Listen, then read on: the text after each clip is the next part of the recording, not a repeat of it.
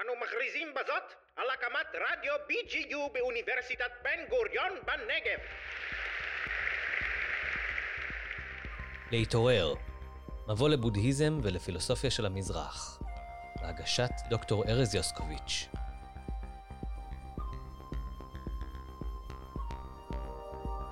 שלום לכם, וברוכים הבאים לפרק נוסף של להתעורר, המגיע אליכם הישר מטוקיו הרחוקה. בפרק של היום אני מבקש לשוחח איתכם על הקהילה הבודהיסטית המכונה סנגה. בין השאר ננסה להבין מה עומד בבסיס דרך החיים הנזירית, נדבר על מה מבדיל בין נזירים לבעלי בית ומה מחבר ביניהם. ועל הדרך אולי גם נצליח להפריך כמה מהתפיסות המוטעות לגבי נזירים בודהיסטים. אבל כהרגלנו, נתחיל בסיפור.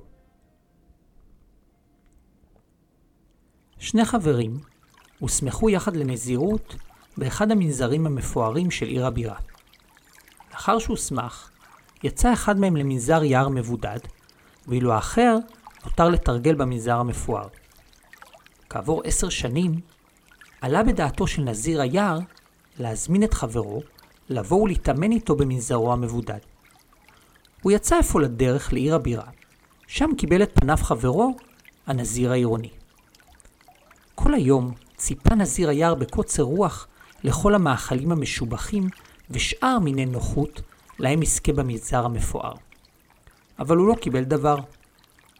במקום זאת, שוטטו השניים בעיר וקיבלו מעט דייסה בקערת הנדבות שלהם. מופתע, שאל נזיר היער את חברו. האם אתה תמיד חי בכזה צמצום? אכן, השיב הנזיר העירוני. אם כך, אמר נזיר היער, הבה נצא אל המנזר שלי. תיווכח שהתרגול שם נוח בהרבה. כאשר חלפו על פני שער העיר, פנה הנזיר העירוני ישירות לעבר הדרך המובילה ליער. מדוע אתה פונה לכיוון הזה? שאל נזיר היער. האם לא הצעת כרגע שנלך אל המנזר שלך? השיב הנזיר העירוני. השתומם נזיר היער ושאל את חברו. האם אינך צריך לארוז את חפציך? מלבד הגלימה שלגופי וקערת הנדבות הזו, אין לי עוד חפצים, השיב הנזיר העירוני. אבל אתה הרי חי פה כל כך הרבה שנים, לא ייתכן שאין לך כאן רכוש נוסף. כן, אמנם יש לי גם מזרן וכיסא, אך אלו שייכים לסנגה, וקיבלתי אותם לפני שיצאתי. אבל אני השארתי במקדש שלך את המטה שלי, וכן את שפורפרת השמן, ותיק הסנדלים שלי, אמר נזיר היער. האם אספת כל כך הרבה חפצים כאן ביום אחד? שאל הנזיר העירוני. מובך, אמר נזיר היער. עבור אנשים שכמוך, כל מקום הוא מנזר יער מבודד.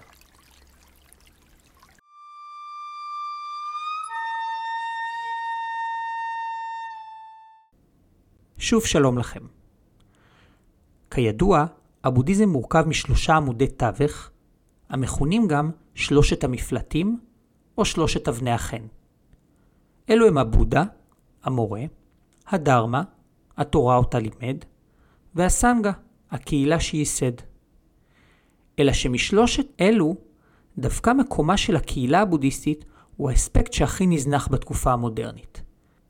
יש לכך מגוון סיבות, ולא נוכל למנות כאן את כולם. אבל נתייחס לשתיים מהסיבות העיקריות. הראשונה היא שחוקרים מעדיפים לנתח טקסטים ורעיונות פילוסופיים. זאת משום שהרבה יותר מפתה לעסוק ברעיונות מופשטים, וטקסטים הם הרבה יותר זמינים למחקר. טקסטים, בשונה מבני אדם, אין להם העדפות או דעות, והם גם בדרך כלל לא מתווכחים.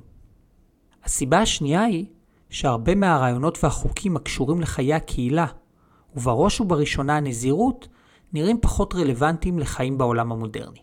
אבל האמת היא שקהילת הנזירים והאינטראקציה שלהם עם הבודהיסטים שאינם נזירים עיצבו את המסורת הבודהיסטית יותר מכל גורם אחר. אז אולי נתחיל את השיחה שלנו בלבחון את אחת הסברות הרווחות, לפי הבודהיסטים אמיתיים, במרכאות כפולות, הם נזירים, וכל השאר הם סוג של חובבנים. האמת היא שמאז ימי הבודה תורתו נועדה גם לנזירים וגם לבעלי בית. למעשה, הסנגה הבודהיסטית המקורית מנתה ארבע אספות נזירים, המכונים בפאלי ביקו, נזירות, ביקוני, בעלי בית ופשקה, ובעלות בית ופשיקה. המסר הבודהיסטי מאז ומעולם מובן באופן כפול, כלומר, לתמוך בקהילה הנזירית או להצטרף אליה.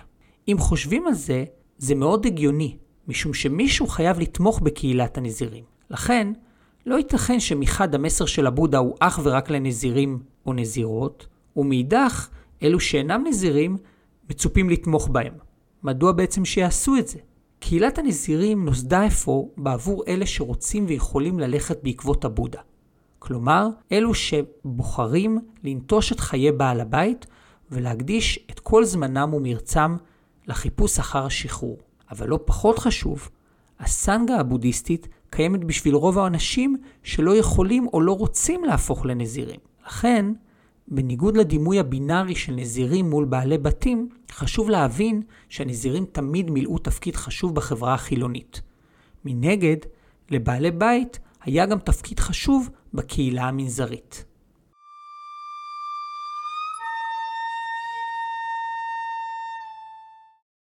כדי להבין את הקשר הזה, נתחיל בקהילת הנזירים.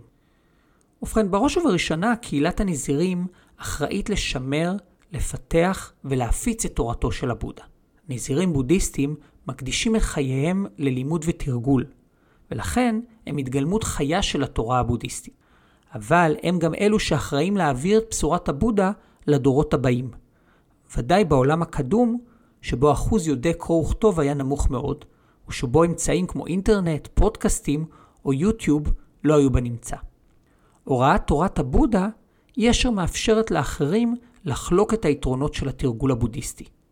יתרה מכך, ההוראה היא אשר הופכת את הדרך הבודהיסטית מפרקטיקה אנוכית לביטוי של חמלה גדולה. במילים אחרות, במקום שיעסוק אך ורק בעצמו, ובשחרור האינדיבידואלי שלו, הנזיר מחויב להציע את מה שלמד והבין כמתנת דרמה לאלו שאינם יכולים להיות נזירים, ובכך הוא מסייע להם להתמודד עם המצוקות השונות של הקיום האנושי. עד כאן הנזירים, ומה תפקידם של בעלי בית באינטראקציה הזו? בעלי בית הם כל אותם בודהיסטים שבחרו לא לנטוש את החברה ולקחת על עצמם את נדרי הנזירות. חובתם הראשונה של בעלי בתים היא אפוא לתמוך באופן מעשי בנזירים. עליהם לסייע לנזירים באוכל, בכסף ואפילו לתרום מזמנם לעבודה במנזרים. בנוסף, בעלי בית מתחייבים להקפיד על חמישה כללי התנהגות בסיסיים, הכוללים הימנעות מלקיחת חיים, גניבה, שקר, התנהגות מינית פוגענית ושתיית משקאות משקרים. כללים אלו מהווים את תמצית הדרך הבודהיסטית, ולכן מי שרואה את עצמו מחויב, אפילו במידה המועטה ביותר לדרך הבודהיסטית, ראוי שיתחייב אליהם. מעבר לכך, כל מעורבות נוספת של בעלי ובעלות בית בתורה הבודהיסטית נתונה לשיקול דעתם ולמה שמאפשרות להם הנסיבות. הם יכולים למשל ללמוד את תורת הבודה מפי הנזירים, לקרוא כתבים בודהיסטיים, הם יכולים לתרגל מדיטציה, ובמקרים של בעלי בית אדוקים, לאמץ את חיי הנזירות לתקופות מוגבלות, וזאת מבלי להפוך לנזירים של ממש. בתקופות אלו, שמקובל היום לכנות גם ריטריטים, בעלי בית לוקחים עליהם מחויבויות נוספות, כמו הימנעות לחלוטין מיחסי מין, הימנעות מבידור מכל סוג, וכיוצא באלה. במילים אחרות, בתקופה הזו בעלי הבית חיים את אורח החיים הנזירי לתקופה מוגבלת. אגב, ישנם מקומות בעולם, כמו למשל בתאילנד, שם מקובל כי נערים יחיו כנזירים במשך חצי שנה או שנה ללא קשר להפיכתם לנזירים של ממש בבגרותם. לפיכך, אורחי החיים הנזירי וזה של בעלי הבית אינם סותרים זה את זה, אלא מתקיימים בתלות הדדית. במידה רבה ניתן לראות בנזירים ובבעלי הבית כמסייעים זה לזה בקידום מפעל משותף שהוא הדרך הבודהיסטית. מצד אחד קיומה של קהילת הנזירים מאפשר לבודהיסטים שאינם נזירים לתרגל נדיבות באמצעות התמיכה בה. כלומר, באמצעות התמיכה בנזירים, בעלי הבית מטפחים תכונות חיוביות, בראש ובראשונה הנדיבות. מנגד, קהילת הנזירים חייבת להתבסס על התמיכה הזאת, ולכן אסור לנזירים באופן עקרוני להחזיק הון משל עצמם, ואפילו לאגור מזון, אלא בנסיבות מיוחדות, כמו למשל מחלה. הנזירים מחויבים לאורח חיים קבצני, הנסמך על טוב ליבם של בעלי הבתים. הסיבה לכך היא שהבודהיזם רואה בתלות ההדדית שבין הנזירים לבין בעלי הבתים ערך חשוב, שכן אחרת הנזירים בעצם עשויים לנהל אורח חיים שהוא בעיקרו מאוד אנוכי. בנוסף, הנזירים מחויבים להיות זמינים לבעלי הבית בהוראה של התורה הבודהיסטית וגם בקיום טקסים למען בעלי הבית. אורח החיים הנזירי מהווה את התגלמות הפעולה הנכונה, ולכן גם הקיום שלו על ידי הנזירים וגם התמיכה בו על ידי בעלי הבית הוא הדרך האפקטיבית ביותר בעבור בודהיסט להשיג זכויות או מריט. הרעיון של מריט הוא רעיון חשוב בבודהיזם ועסקנו בו כבר בהרחבה בפרק 12 של העונה הקודמת שהוקדש לקרמה.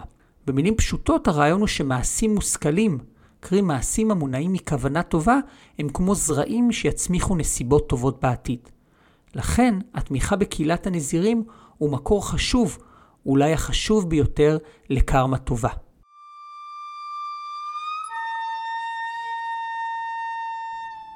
כאן המקום אולי להרחיב מעט על חיי הנזירות הבודהיסטית, שגם ביחס אליהם יש לא מעט אידיאליזציה ותפיסות שגויות. נזירים בודהיסטים לוקחים על עצמם מערכת ענפה ומורכבת של חוקים וכללים, הקרויה וינאיה. מספרם של החוקים האלו משתנה, אך הוא איפשהו בין 227 ל-360 ואפילו יותר. ההבדל הוא בהתאם למסורת והאם מדובר בנזיר או נזירה. מסורות מסוימות דורשות יותר חוקים, ובכל המסורות נזירות נדרשות לקחת על עצמם יותר חוקים מאשר נזירים.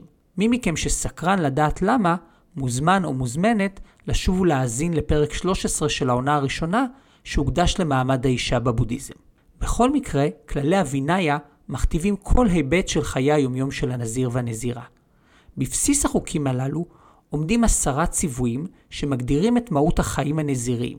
הציוויים האלה כוללים את חמשת הציוויים הבסיסיים של בעלי הבית, קרי להימנע מפגיעה ביצורים חיים, להימנע מלקחת מה שלא ניתן, להימנע מדיבור שאינו אמת, להימנע ממשקאות משקרים, להימנע מפעילות מינית מכל סוג, ולא רק פעילות מינית פוגענית כמו במקרה של בעלי הבית, ועליהם מתווספים עוד חמישה ציוויים נוספים, הכוללים להימנע ממזון אחרי השעה 12 בצהריים, להימנע מהשתתפות בכל בילוי חילוני במהותו, כמו הופעות, ריקודים, תיאטרון וכיוצא בזה, להימנע מענידת תכשיטים או שימוש בפסמים, להימנע משינה על מיטות גבוהות ומפנקות, ולהימנע מכל התעסקות עם זהב וכסף. כל שאר עשרות ומאות חוקי הווינאיה הם לא יותר מאשר פירוט כיצד לממש את הצווים האלו בסיטואציות שונות ומגוונות בחיי היומיום. בדומה לחוקים דתיים אחרים, כמו למשל שולחן ערוך ביהדות, גם חוקי הווינאיה נראים לפעמים קטנוניים ומטופשים, ולפעמים הם אכן כאלה. כמו למשל חוקים שאוסרים על אכילת שום, עשיית צרכים באופן מסוים וכיוצא בזה. יחד עם זאת, חשוב להבין שלחוקי הנזירות הבודהיסטיים יש מטרה משולשת. בראש ובראשונה, חוקי הווינאיה נועדו לאפשר לנזירים לקיים חיים רוחניים של טיפוח, בהבנה. חיים של טיפוח כוללים מדיטציה ופעולה נכונה בעולם. לכן חוקי הווינאיה מגדירים את האופן האידיאלי שבו בודהיסט אמור לחיות כדי להגיע לשחרור. בהתאם לכך, ברור מדוע נאסר על נזיר או הנזירה לקחת חיים, לשקר, לגנוב או לקיים יחסי מין. כל אלו הן פעולות המונעות מתשוקה, סלידה ובורות, ולכן מנוגדות בתכלית לתורה הבודהיסטית. המטרה השנייה של חוקי הווינאיה היא להסדיר את היחסים בין הנזירים. כמו לכל קבוצה גדולה של אנשים החיה ביחד, הסנגה זקוקה לחוקים שיאפשרו לכל אחד מחבריה לחיות בכבוד, מבלי שיוטרד או ייפגע על ידי חברי הקהילה האחרים. למשל, האיסור על שימוש בפסמים נועד למנוע הפרעות לחברי הקהילה האחרים שמנסים אולי להתרכז במדיטציה. המטרה השלישית של חוקי המנזר היא הייצוגיות של הקהילה הנזירית. חשוב להבין שמכיוון שהקהילה הנזירית חיה על חשבון אנשים עובדים, קרי בעלי הבתים, על חבריה להוות דוגמה ומופת בהתנהגותם. לכן אפילו רמז לכך שנזיר או נזירה מתנהגים בצורה לא הולמת, עשוי לסכן את הדימוי של הסנגה כולה. בהתאם לכך, מגוון גדול של איסורים עוסק באינטראקציה של נזירים עם בעלי בתים, והאופן שבו עליהם לנהוג מחוץ לכותלי המנזר. האיסורים האלו נועדו להבטיח שהנזיר לא יפגע בדימוי של הסנגה בעיני בעלי הבתים. מעניין לציין בהקשר הזה שרבים מהחוקים האלו מבוססים על הניסיון של הבודה וניסיונם של תלמידיו. לכן מי שיעיין בחוקי הוויניה ימצא שם גם סיפורים שהובילו לקביעת חלק גדול מהחוקים והכללים האלה.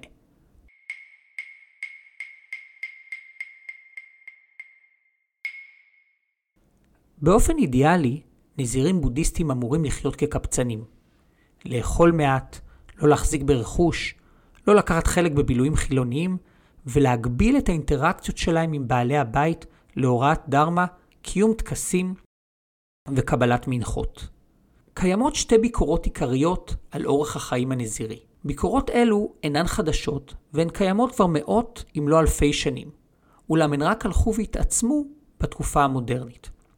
הביקורת הראשונה היא שחיי הנזירים אינם תמיד עולים בקנה אחד עם אידיאל הפרישות. אבל חשוב להבין שכשם שמחויבותם של בעלי בית לדרך הבודהיסטית משתנה מאדם לאדם, כך גם קיים מגוון גדול של נזירים. וזה מחזיר אותנו לסיפור שבו פתחנו. בניגוד לדימוי שיש לנו של נזירים החיים במנזרים מבודדים, בערים או במעבה היער, מרבית הנזירים לאורך ההיסטוריה חיו במנזרים גדולים בערים שנתמכו על ידי השלטונות. בדומה למנזרים נוצרים באירופה של ימי הביניים, למנזרים הבודהיסטים היה רכוש רב שקיבלו בתרומה, והם היו חלק חשוב מהמערכת המדינית, כלכלית והתרבותית שבה הם התקיימו. למשל, היה למנזרים בודהיסטים תפקיד חשוב בשימור והעברה של ידע שאיננו בהכרח ידע דתי, כגון ידע רפואי, דקדוק, ספרות ואסטרונומיה. מנזרים בודהיסטים קיימו ועדיין מקיימים טקסים רבים להבטחת שלום המדינה ובריאותו של השליט. לכן, בניגוד לסברה המקובלת, מנזרים בודהיסטים אינם רק ככלי תרגול מדיטציה. בנוסף, חשוב לזכור שלמרות החוקים, פרישות היא בסיכומו של דבר מצב תודעתי, שתלוי במידה רבה במחויבות אישית לדרך. לכן אנחנו מוצאים לאורך ההיסטוריה נזירים שחיו חיי פרישות סגפניים בתנאים של עושר חומרי, ולהפך. נזירים רבים לאורך ההיסטוריה העדיפו את הלמדנות על תרגול המדיטציה, ואילו האחרים היו ועודם מעורבים מאוד בנושאים חילוניים, ואפילו בפוליטיקה. מנגד, כפי שמדגים הסיפור, עובדת היותו של נזיר שוכן מנזר מבודד, איננה הופכת אותו בהכרח לפרוש. הביקורת השנייה היא על החיים במנזר כסוג של בריחה מאחריות וניתוק מהחברה. לא פעם אני נשאל על ידי תלמידיי שאלות בנוסח מה זה חוכמה לתרגל במנזר, איפה שהכל רגוע ואין בעיות של ממש? או מה הטעם בהישגים רוחניים אם אלו בעצם נשארים במנזר? וכדומה. אני מקווה שהבהרתי כי חיי המנזר אינם ומעולם לא היו מנותקים מאלו של החברה הכללית. נזירים תמיד היו פעילים הן בלימוד התורה הבודהיסטית, הן בשימור ידע והן בסוגים שונים של מעורבות חברתית. למשל, עזרה לנזקקים, חינוך של ילדים ואפילו הקמה של תשתיות לרווחת הקהילה. יתרה מכך, חשוב להבין שחיי מנזר אינם אידיאליים כפי שהם אולי עשויים להיראות לצופה מן החוץ. כמו כל חברה של אנשים, המנזר הוא מקום שבו מתקיימות אינטריגות וערבויות, כמו גם חברויות וחיבה גדולה. במובנים רבים, חיי הקהילה המנזרית אינם כל כך שונים מאלו של בעלי הבתים. יש בהם אספקטים קשים בהרבה מחיים של בעלי בתים, ואילו אחרים פשוטים יותר. לסיכום, חשוב לזכור שנזירות, ודאי שבעידן המודרני, היא אורח חיים המתאים לאנשים ונשים בעלי אופי מסוים. אין ספק שהיא מקילה על האדם להתרכז בדרך הבודהיסטית, אולם בסופו של דבר, המחויבות לדרך היא יותר מכל עניין של מצב תודעתי. אפשר להעמיק באימון בתור בעלת בית או בתור איש משפחה, לא פחות, ולפעמים יותר אפילו, מאשר במנזר.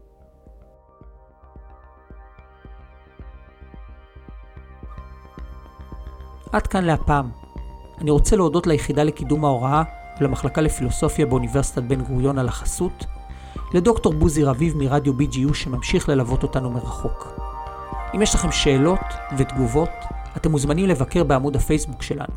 אם אתם מאזינים לפרק בספוטיפיי או אפל מיוזיק, אל תשכחו לדרג אותנו. זה עוזר לנו להגיע ליותר אנשים. וכמובן, אם נהניתם מהפרק, אל תשכחו לחלוק אותו עם חבר או חברה.